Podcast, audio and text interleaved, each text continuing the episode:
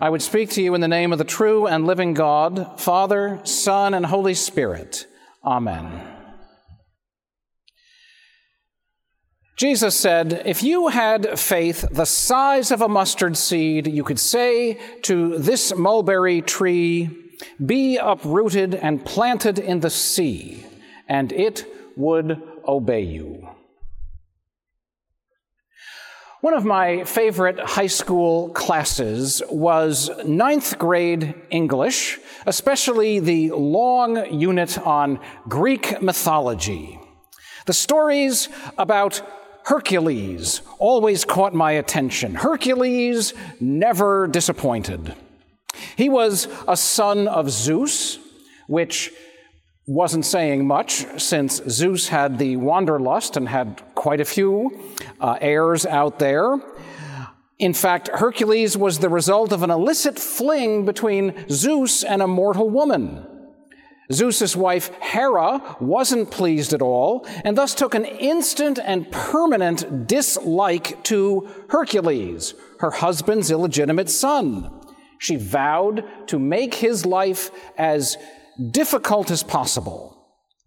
Nevertheless, Hercules thrived. He became the strongest mortal on earth with brains to match his brawn.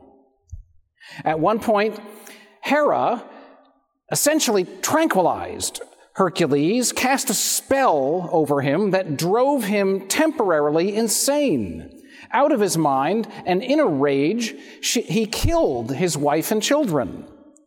When he finally returned to his senses, he was so filled with remorse that he asked the famous oracle at Delphi how he could atone for his sins.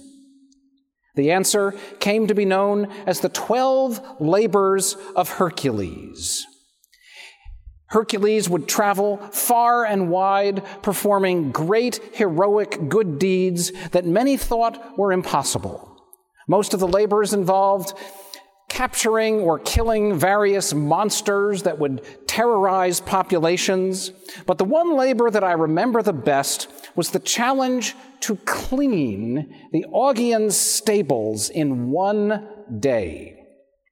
The Augean stables housed 3,000 head of cattle and hadn't been cleaned in 30 years. They were beyond hope Hercules was in deep doo doo.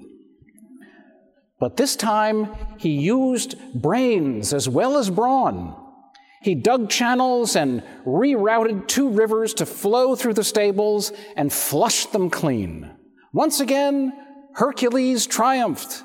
Hercules never disappointed. With his strength and smarts, he could do anything. The first time I read how Hercules accomplished the 12 labors, the story inspired me. It told me that no dirty, rotten mess could forever elude a human solution. With brain power and even brute force, the human potential to overcome any obstacle is unlimited. The story of Hercules suggests that we can do anything.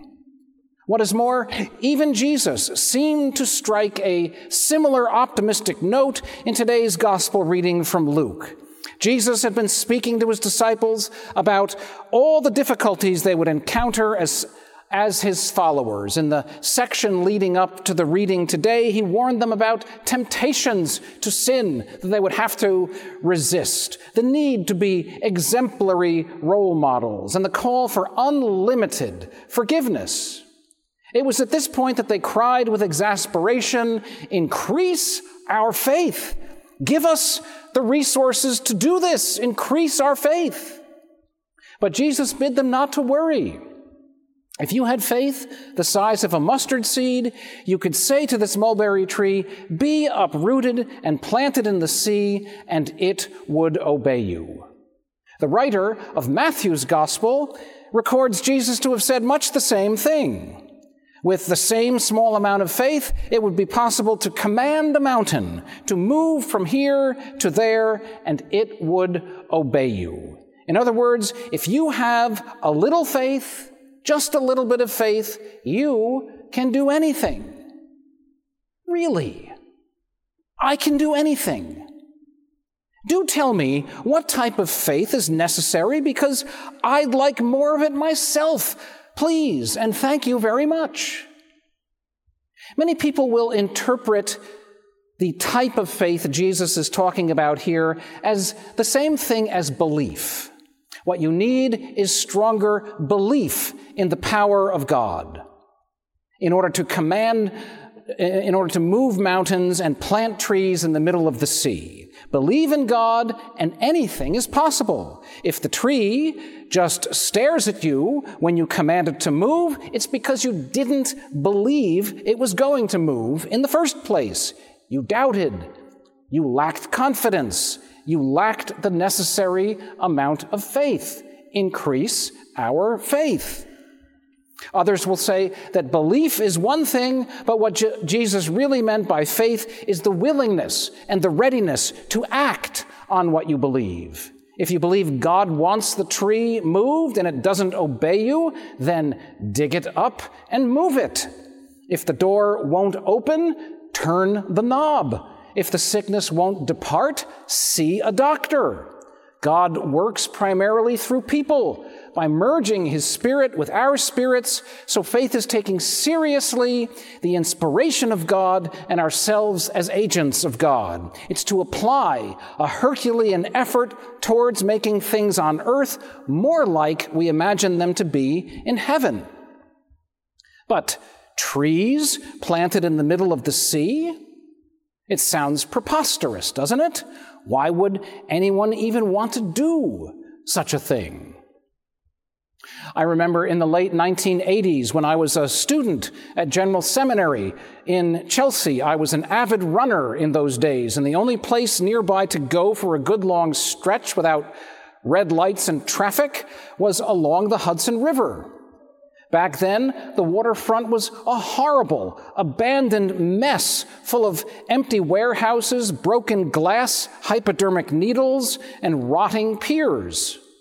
But today, today, it's a beautiful stretch of luxurious green. Many of the piers jutting out into the river are now parks with open lawns and mature trees. What an amazing transformation over the past 35 years. I never would have thought it possible on my runs in seminary days. It's an accomplishment that should make New Yorkers justifiably proud.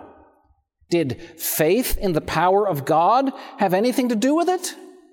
Some would say yes, and some would say no. But the fact is, we now have fully grown trees planted in the middle of the sea, or the river, as the case may be. Perhaps we really can do anything we set our minds to doing. Or perhaps not.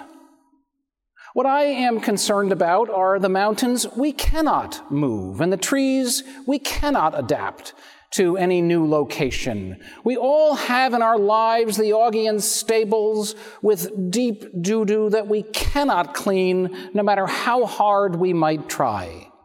What I mean is this the animosity between you and a family member or coworker you aren't able to heal. The illness that isn't going away.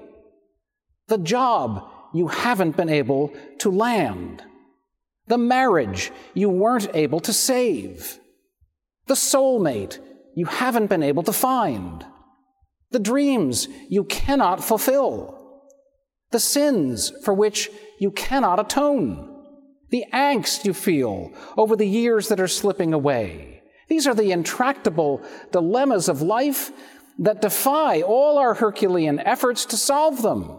Thus, many people struggle with their sense of self worth. It's not so much that they feel like sinners in the hands of an angry God, rather, they feel like failures who have not found the simple happiness that everyone else seems to be enjoying. Is the answer then to double your effort? Does increased faith equal increased work? And effort? In today's reading from Luke, Jesus followed up on his words with a parable. He asked his listeners to envision a small farm typical of their day. The household staff would consist of one servant whose duties included many things, um, uh, uh, including plowing the fields and tending the sheep and seeing to the domestic arrangements of dinner. The servant works exceptionally hard, and what he hopes for as a reward at the end of the day is a place at the table. With such a goal in mind, the servant exerts great effort in the fields to prove his worth. Perhaps he will hear the master say, Come here at once and take your place at the table. Sadly, the master says nothing like it. Instead, the servant hears, Prepare supper for me. Put on your apron and serve me while I eat and drink. Later, you may eat and drink. Even worse, Jesus comments that the proper response from the servant and from you and me under such circumstances is only this We are worthless slaves. We have only done what we ought to have done. Thanks a lot, Jesus. I'll keep that in mind the next time I'm struggling with my self esteem. I don't think that parable or Luke 17:10 is anyone's favorite scripture passage. It sounds especially cruel. But is it? Actually, I think that in a backhanded sort of way, the parable is especially kind, not cruel. What it does is to expose a lie. It exposes the lie that any Herculean effort will make us worthy to stand before God. Even Greek mythology at times hints at such theological truth. In fact, the 12 labors of Hercules were a cruel joke the whole time. Spiteful Hera was pulling the strings. She had the Oracle of Delphi in her back pocket and designed the various labors to kill or at least humiliate Hercules, not allow him to atone for his sins. The whole thing was cruel. Just as it would be cruel to encourage the serv- servant in the parable to keep on trying. Don't stop believing. One of these days, you're going to earn a place at the master's table. One of these days, you're going to hear the master say, Come here at once and take your place at the table. It's not going to happen. Is that where it ends then for the servant? Forever waiting on the table, but never sitting down to eat a life of endless, thankless labor? It may be where it ends in the kingdoms of this world, but it is not where it ends in the kingdom of God. In today's reading from 2 Timothy, we've heard St. Paul speak of another way, the only way to be seated at the Master's table. It's the way of grace. Paul invites us to rely not on our own strength Herculean though it may be, but on the power of God who saved us and called us with a holy calling, not according to our works, but according to his own purpose and grace. He goes on. This grace was given to us in Christ Jesus before the ages began, but it has now been revealed through the appearing of our Savior Christ Jesus who abolished death and brought life and immortality to light through the gospel. Imagine God's purpose and grace has always been to seat us at his table. The appearance of Jesus in the world represents God pulling out a chair and offering each of us a place. Understand the scope of this. Each one of us here today gathers at God's table to enjoy a foretaste of the heavenly banquet. We're here not because we deserve to be, but because God's gracious invitation placed us here. We are servants at the Master's table. We are like trees planted in the sea. What sustains us in a place where we have no natural power to be? It is the grace of God. What sustains us in existence is the love of God. These days, I am no longer running alongside the Hudson River. My knees protest too much. So now I am on a bicycle rather than on foot, still enjoying the Greenway. Lately, a new creation called Little Island has taken hold out in the river. It's an entire city park suspended on concrete columns that some say look like tulips and others say look like stiletto high heels. Little Island includes green rolling hills and groves of mature trees. From the bike path, you can see that the trees are suspended out there, almost as if on air. The roots of the trees have no depth of soil to anchor them in existence. In times of severe drought, I imagine the trees, unable to send roots through the columns, would wither like the grass and die. For them, it would be water, water everywhere, nor any drop to drink. So, what sustains the trees out there? I'm not an arborist, but my guess is that no matter how large and proud the trees may grow, they are utterly dependent on the continued ministrations of those who planted them in the sea. Whenever I pedal past Little Island, I realize that those trees are a parable of us, full of ourselves, though at times we may be. We who share this thing called existence are like trees planted in the sea, and it is God who holds our souls in life. We are servants at the Master's table, who invites us to sit not weighing our merits, but pardoning our offenses.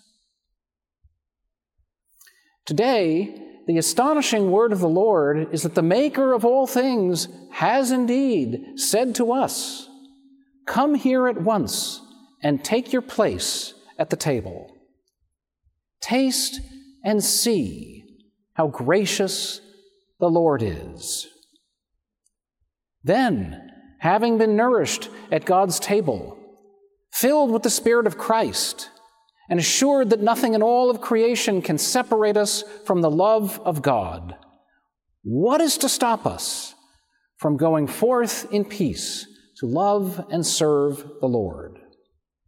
Indeed, we can do all things through him who strengthens us. Amen.